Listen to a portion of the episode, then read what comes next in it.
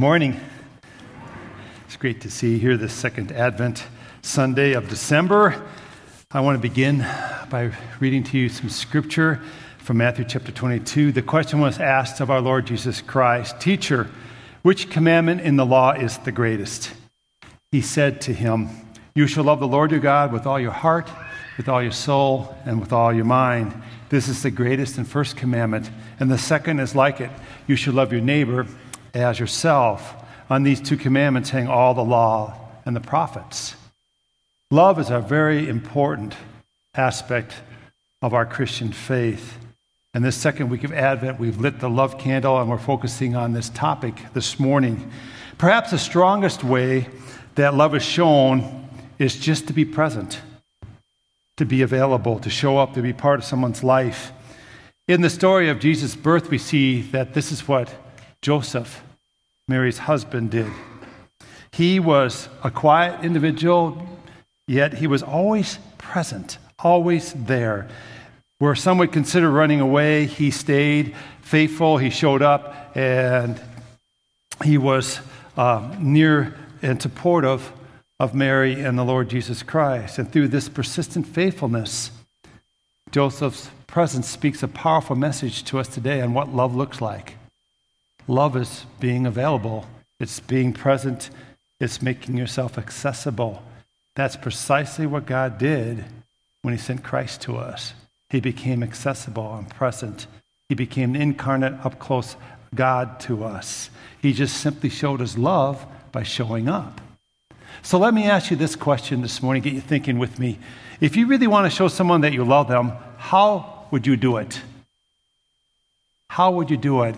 Recently, well, not so recently, actually a while back, uh, a fellow named Chapman wrote a book called Five Love Languages. And he talked about how people naturally lead with a certain love language that's kind of part of their wiring.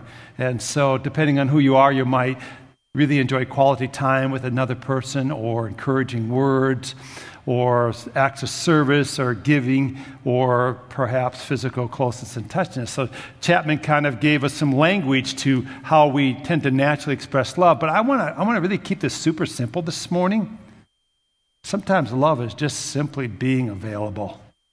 I remember when I worked at 3M years ago in the Knoxville plant in uh, Iowa, we were super busy just really busy all the time there. Uh, and I was in the engineering department. And I, some of the fellow uh, workers that I worked with would often say to me, uh, I, I'm learning to spend quality time with my family instead of quantity time. That was a nice way of saying, I'm so overwhelmed and so busy, I don't have a lot of time to spend with my family. So, uh, but they get quality time.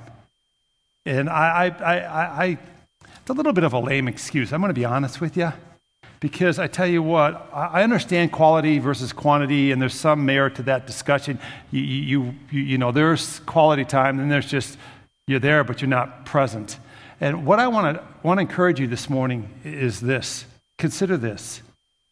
Sometimes the best way that we show love to someone is just to be present, to give them space in their lives, to be involved in their lives to not be in such a hurry that there are project or tasks to accomplish, but rather there's this opportunity for some just organic interaction uh, to transpire. It's about living together with enough flexibility and space built in to truly have some deeper relationship kind of stuff happening. I think in the busyness of our culture, we run to and fro. We do activities. We do tasks. We do accomplishments. We go to school concerts. We go to school events. We go do this right. We go to Boy Scouts or Girl Scouts. We, I don't know what it is, Lego League, whatever it is, right? Those things are all really good. But I tell you what, this second week of Advent focuses on love as being present, as being involved.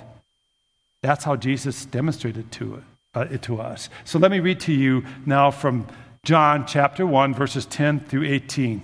Listen to what the scripture says. Jesus was in the world, and though the world was made through him, the world did not recognize him. He came to that which was his own, but his own did not receive him. Yet to all who did receive him, to those who believed in his name, he gave the right to become children of God. Children born not of natural descent, nor of human decision or a husband's will, but born of God. The Word became flesh and made his dwelling among us. We have seen his glory, the glory of the one and only Son who came from the Father full of grace and truth. John, this is a reference to John the Baptist, testified concerning him. He cried out, saying, This is the one I spoke about when I said, He who comes after me has surpassed me because he was before me. Out of his fullness we have all received grace in place of grace already given. For the law was given through Moses, grace and truth came through Jesus Christ. No one has ever seen God, but the one and only Son, who is himself God and is in closest relation with the Father, has made him known. Now, I mentioned this last week. The first three Gospels of the New Testament, Matthew, Mark, Luke, begin with the humanity of Jesus, Jesus in the cradle, so to speak. Whereas the Gospel of John, which I read to you this morning, begins with the divine origin of Jesus, his place in the Godhead. And God, uh, uh, John so desperately wants us to connect with this living God who became one of us. He wants us to know and he wants us to recognize who Jesus is and where he has come from. And here's really a sad thing so many say, well, if there is a God, where is he? Why isn't he involved? Why doesn't he do something? Have you ever heard that? Why do all these disasters happen and there's no God? Why do all these bad things go on and there's no God? Where is he? And I simply say, you have missed something that's very profound and powerful. God came right smack dab into the middle of humanity and showed up. He did the very thing you're asking for, you're just choosing not to believe it. He showed up and he became one of us. That demonstrates how much he loves us and he cares for us simply by making himself present in our midst. So, our big thought today is this God showed his great love by becoming present in his creation. And I love the picture that's being painted by this phrase, He made His dwelling among us. Made His dwelling means He pitched His tent among us and He lived temporarily with us. This last Thanksgiving, uh, and myself and Lydia traveled to Cedar Falls to visit some of my other kids. Several of them live in Cedar Falls, and then Liz came over from Nebraska. Why? Well, I, I happened to go into um, my son's Nate's living room at one point during the day, and the younger grandchildren, there's a gaggle full of them, there's a lot of them running around, had decided to make a tent in, in the living room. And what they did was they put a whole bunch of chairs together. If you have little kids, they do this, right? They put about they had about eight chairs. I don't know where they got them all from. And they had about five blankets. And they had this massively huge tent going on in that living room. And I crawled in there and visited with Charis. Of course, she could stand and look at me in the eyeballs while I'm on my hands and knees. And we talked about how cool the tent was and all that kind of stuff. And I was reminded of this idea, this fact that when Jesus came, he came and he pitched his tent in the midst of humanity. He made his dwelling among us. He understands who we are. He became one of us. He can say, I relate to you because I've experienced that. It's more than just some acknowledgement of who we are. He knows us because He became who we are. Amen? And He understands us intimately, and He understands what you and I go through because He has pitched His tent among us. So here's a question I have for you to consider this morning. How can you then show God your love by being present. Because evidently, this is very important to our God. So important that he became present among us to demonstrate his love to us. So then we need to ask the question God, how do you want me to be present by, you know, in, in that way, showing you uh, that I love you? Somewhere in the answer to that question is the word time. We have to give God our time. That's why a, a morning like this is so valuable. Is we could just drop all the distractions, take a breath, come here, and for one hour, give God what? Our undivided attention. Amen? And that's a demonstration of our love for Him, to give Him our attention. Throughout the week, you need to do that also. You need to take moments out of your busy schedules, take a breath, and just say, God, man, I love you. Maybe read the word a little bit, meditate on what it means, pray, pray for something, but just connect with God and give Him your undivided attention. Uh, and this is the way that we show that we love one another also by being present and giving each other time. I remember years ago in a marriage uh, class that we took, they were talking about being present when you're with your uh, marriage partner, right? And they, they gave this example of this man, of course, the man was the villain. And they're sitting down to have breakfast. By the way, that was a little humor, but y'all didn't get it. Um, the man, they were sitting down, they eating some breakfast, right? And, I, and the guy goes, boom, pops up his newspaper and begins to read. And she's left to eat her breakfast all alone, and this was horrific and bad and not very sensitive. And then I begin to pay attention when we go out to eat every now and then, which Vicki and I do about, you know, twice a year because we're really extravagant. Um, but I noticed frequently at that time that you'd go to a restaurant, especially if it was around breakfast time, and usually the gentleman would be what? They don't do this anymore, but they used to be reading their newspaper, and their wives are sitting over there. I thought they might as well be eating by themselves. So, as bad as that all is, something more challenging is upon us. Right? You know what I'm going to talk about now, don't you? Women, you've joined the fray these babies. Go out and watch people when they're eating out. Half of them are doing this while the person sitting across from them is eating. They might as well be eating by themselves. Whatever that's happening here is more important than that person that's two feet in front of their face. And they're doing this constantly. And sometimes I just want to go, stop, stop it. Be with the one you're with. Why, why, what's so important on the phone at this moment that you can't talk with the person two feet in front of you?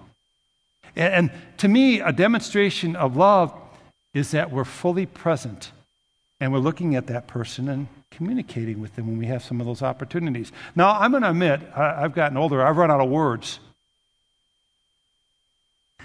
Sometimes I'm eating with Vicki, I just don't have anything to say. She said, What are you thinking? Nothing. You know, I mean, there's nothing there. It's gone. The wells run dry. So she'll attest to that. I'm kind of quiet sometimes. I'm sorry. Some of you men, you're like me. The waters don't run all that deep. They just are pretty much, it's a dry pond. So that's not what I'm talking about, you know. But I mean, try to be present. I know for some of us gentlemen, you're going to have to dig deep. Amen. It's going to be hard, but you can do it. But just be present. That's one of the ways that we show love one to another. I want to spend the rest of the morning talking about several ways that we can respond to God who loves us so much that he sent his son Jesus to dwell among us. First of all, recognize Jesus and what he's done. Recognize Jesus and what he's done. I have a question to kind of get us thinking along this first responding point. How do you feel when you're not recognized or given credit for something that you have done? How does that make you feel? I have a story. Maybe this will get you thinking. When I first began to work at 3M, I ended up down in Knoxville, Iowa at a plant down there, and I remember doing a project on one of the big making machines there. And it really improved the productivity, and it was a, a, a well done project. And I had a little bit of design help from a guy out of St. Paul. Now, I worked in Knoxville, but I worked for uh, St. Paul, so my ultimate boss was there, and this designer had come down and helped a little bit with a little piece of the project, okay? Well, he had gone back to the boss up there and said he had done the whole thing. I didn't know that until my boss was down visiting me and said, Oh, I wanted to see the project so and so had done. I said, What? And I remember how unsettling I felt, or how unsettled I felt. I'm saying that kindly. I was kind of angry that this guy who had the boss's ear had taken credit for something that I had really done. And I remember talking through with another one who was very godly, and he said, You know, your work is under the Lord. Give the Lord credit anyway. Amen. I said, Amen. Boy, it's hard right now. Because this guy clearly was, dece- was deceiving, and it's, it's un- unsettling. How does it make you feel when you have an experience like that? Jesus comes to his own to a world that he's created. And yet, the majority at the time of his arrival didn't recognize him. In fact, they rejected him. And they still do that today. Jesus came to his own. Incarnate God, God up close in flesh. And most said, Fooey on you. And they didn't recognize him. And not only that, coming to his own is really a phrase that means he came to his homecoming. At his own homecoming, he's not recognized. Rather, he's rejected.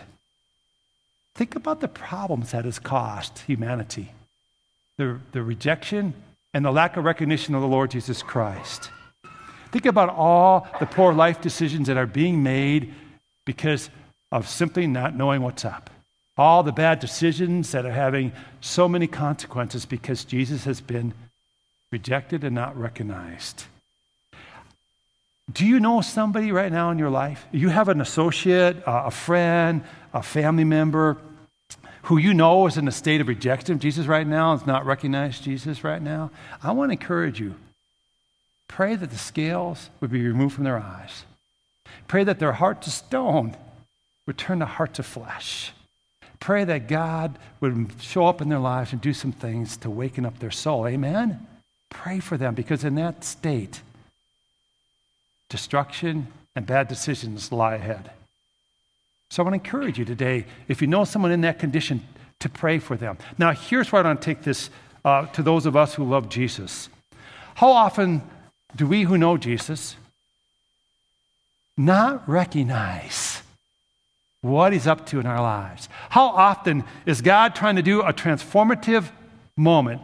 It, maybe bringing us to an aha moment, maybe deepening our understanding of who we are and who He is, and we just blow right through the moment because we're busy, we're distracted, maybe we don't want to be inconvenienced, we're, we're just too much in a hurry to hear the Holy Spirit speaking to us about what's going on. I want to encourage everyone here today pray, pray that your eyes would be open to what God's doing in your life. Pray that your heart would have a spiritual awareness and a sensitivity to what the Holy Spirit is making known to you. Slow down a bit and hear what God is up to in your lives. Recognize Jesus, understand what he's up to. Responding to God who loves us so much and came to dwell with us means that we will receive and believe in Jesus and his ways. Now, a couple chapters down the road from what we read this morning, in John, Jesus meets up with one of the leading teachers uh, in Israel. His name was Nicodemus. And Nicodemus came to Jesus that night under the cover of darkness. And I think possibly because he was the leader in Israel at the time, he, he didn't want people to know that he was interested in Jesus because Jesus, you know, was being uh, received with kind of a, a, mixed kind of attitude. And so he shows up in the cover of darkness because he's enamored with what's going on with Jesus. And he says, Teacher, you know, no one could do what you're, you're doing unless you're uh, uh, truly from God. And no one could perform these kind of miracles unless you're not from God. And so, what Nicodemus was saying was, you're, some kind of a, teacher, teacher, good teacher, you know. And Jesus wouldn't let him use that label. He wouldn't let Nicodemus stop with that label, good teacher. He said this to Nicodemus I tell you the truth, no one will see the kingdom of God unless he's born again. And Nicodemus is just puzzled by this. In fact, I would say it this way it blew a fuse in his mind. He just couldn't wrap his mind around what Jesus just said. He said, What am I supposed to do here? Go back in my mother's womb and be born again? How can I do that? And he hears this from Jesus. This is a bit sarcastic. And you're a teacher of Israel? He's saying, Come on, Nicodemus is a well da. You should get this. And basically goes on to explain to be born again, you have to receive and believe in me. And then you're born again spiritually. And being born again like this is just the beginning of the journey God wants to take you and I on. This receiving and believing is to characterize us as followers of God. We are continually supposed to receive and believe from Jesus, receive and believe from Jesus, receive and believe from Jesus. It's not a one done thing and you're out of there. It is a lifestyle that you step into, receiving and believing, receiving and believing. And I tell you what, I've learned this in my own life. I don't think I had the capacity when I first became a believer to understand some of the things that are now going on in my life. I think as you walk closely with the Lord Jesus Christ, He expands your understanding and your ability to know what in the world God is doing. Amen? When I first became Christian, shoot, I didn't know anything. And so, this receiving and believing is to be a continual interaction that goes on with Christ until we die. So, how do we respond to a God who loves us so much? He came into our neighborhood. This is point three. Remember the uniqueness of Jesus. Always, always remember the uniqueness of Jesus. He is the one and only, mean, meaning he's one of a kind. There is no one like him. Here's the thing that we have to battle with today, I think more than ever almost. When it comes to religions, there's this saying that's out there that all religions are right and they all lead to the same place, so why are we having all this fighting? Yikes, right? That simply is not true. I'm going to take this to science to show you why that statement in religions and comparing, uh, comparing religions is simply not a good way of looking at things. In science, there's still a movement, small movement, I hope, of people who say the world's flat. Some of you are chuckling. Now, for I think the majority of us, we would think the world is round, right? But there's a small amount of people that declare everything you're seeing is a hoax and the world is flat. So, what if I stood up here this morning and said, listen, there's merit to you round worlders, and there's merit to you flat worlders. We all just got to get along. We all bring good things to the table and, and all bring, you know, our perspectives, and we're better people because there's flat worlders and round worlders. What would you think of that? Anybody believe the world's flat in here, by the way? Okay. We had that same kind of invalid argument made when it comes to comparing religions. Let me t- tell you why that's not true. If you have two religions that are at odds with each other in the most basic of belief systems, one of three things is the case. They're both wrong, right? One could be right, and one could be wrong. Thirdly, they both can't be right, which is another way of saying one's right or one's wrong, or they're both wrong. you get what I just said here? But they both can't be right. Simply can't be. Now, does that mean that they don't have pieces of them that are, you know, good? Oh, yeah. I mean, it's all right if you know, it says get along and love each other, and okay, yeah. But when you get down to the basic fundamentals, that's where we have to begin to say Jesus is unique and there's no one like him. For instance, I'm going to get real, I'm just going to say it. Hinduism and Buddhism strongly believe in reincarnation as an approach to getting to this elevated heavenly state. And you go through multiple deaths and rebirths and deaths and rebirths and deaths and rebirths, right? Until you reach nirvana, whatever, until you get to the state of heavenly bliss. It's a system of works. The Bible clearly says it is appointed for man to die one time and then the judgment. Jesus says, I'm the way, the truth, and life. No one comes to the Father but by, by, by me. It's very narrow. It's very much centered on the Lord Jesus Christ. Amen? Now, when Christians are surveyed, what's alarming to guys like me is that so many will say, Yeah, reincarnation's okay. I believe in it. Huh? It's incompatible with Christianity. You can't believe in reincarnation because really that's not an option for us as a follower of Jesus Christ. Does that mean we should hate Hindus and Buddhists? Of course not. Amen? We can speak and not believe something and not be a hater.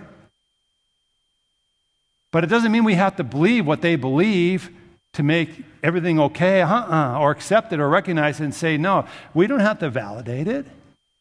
Uh, now I'm going to talk to you real bluntly. Islam and Christianity don't agree. When it comes to things like original sin and how Jesus Christ is viewed, we're very different. In Islam, Jesus Christ is just another prophet, a good teacher. Did he let Nicodemus get by with saying that to him? Did he? Uh uh-uh. uh Got to be born again, Nick, and it's born again through me. We as Christians believe that everything centers on the Lord Jesus Christ. And we believe that because of original sin, we desperately need a Savior. That's not the case with Islam. Amen? And if you start at different places, where do you end up? Different places. Does that mean we hate those who are Islam? No. Absolutely not.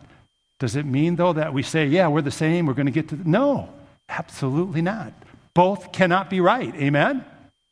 I want you to have this tension because if we're going to really understand the incarnation implications and how much God loves us, we have to, we have to understand Jesus is unique.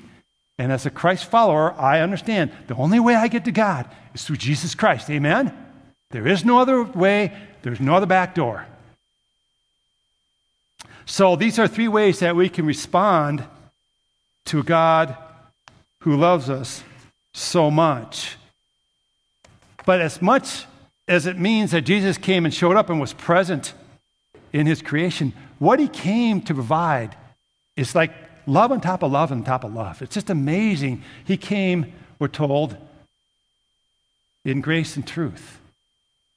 Vicki and I, over the years, have tried to provide for our children as much as we can. And, and uh, yesterday we bought some stocking stuff, stuffer stuff for our grandkids. And we just love these guys, right? And we provide for them, we care for them.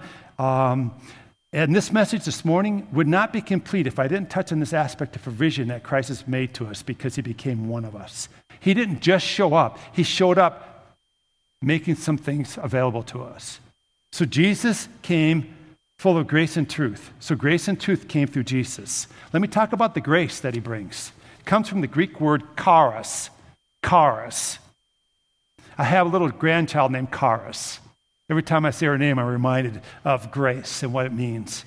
Grace that he brought is the favorable disposition of God towards sinners on account of Jesus. Because Jesus came and he would die on the cross for us and take upon himself that which we could not take upon ourselves, uh, uh, you know, judgment for our sinfulness. He, he came and he took that upon himself. And because of that, God can now look on us with favor.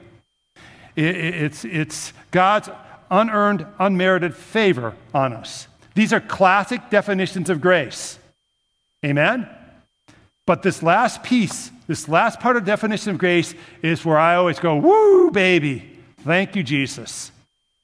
It's God's empowerment to come to Him by faith and then to live in Him by faith. It's God's empowerment to come to Him by faith and then live in Him by faith. So Jesus came and showed God's love by being present, but more than that, He stacked love on top of love. He brought to you and I the empowerment to become children of God. Amen? So it's love stacked on top of love. Now, he also came bearing truth. And truth here is a powerful word. It means this Jesus perfectly conveyed God the Father to people. He is the exact representation of God. He is more than an emblem. He didn't come with some little truth sayings, some little, you know, here, this is how your life can be better. I'm going to share some truth. He is truth embodied. He embodies truth. He is God incarnate. Jesus is truth. He's unique that way. He's one of a kind that way.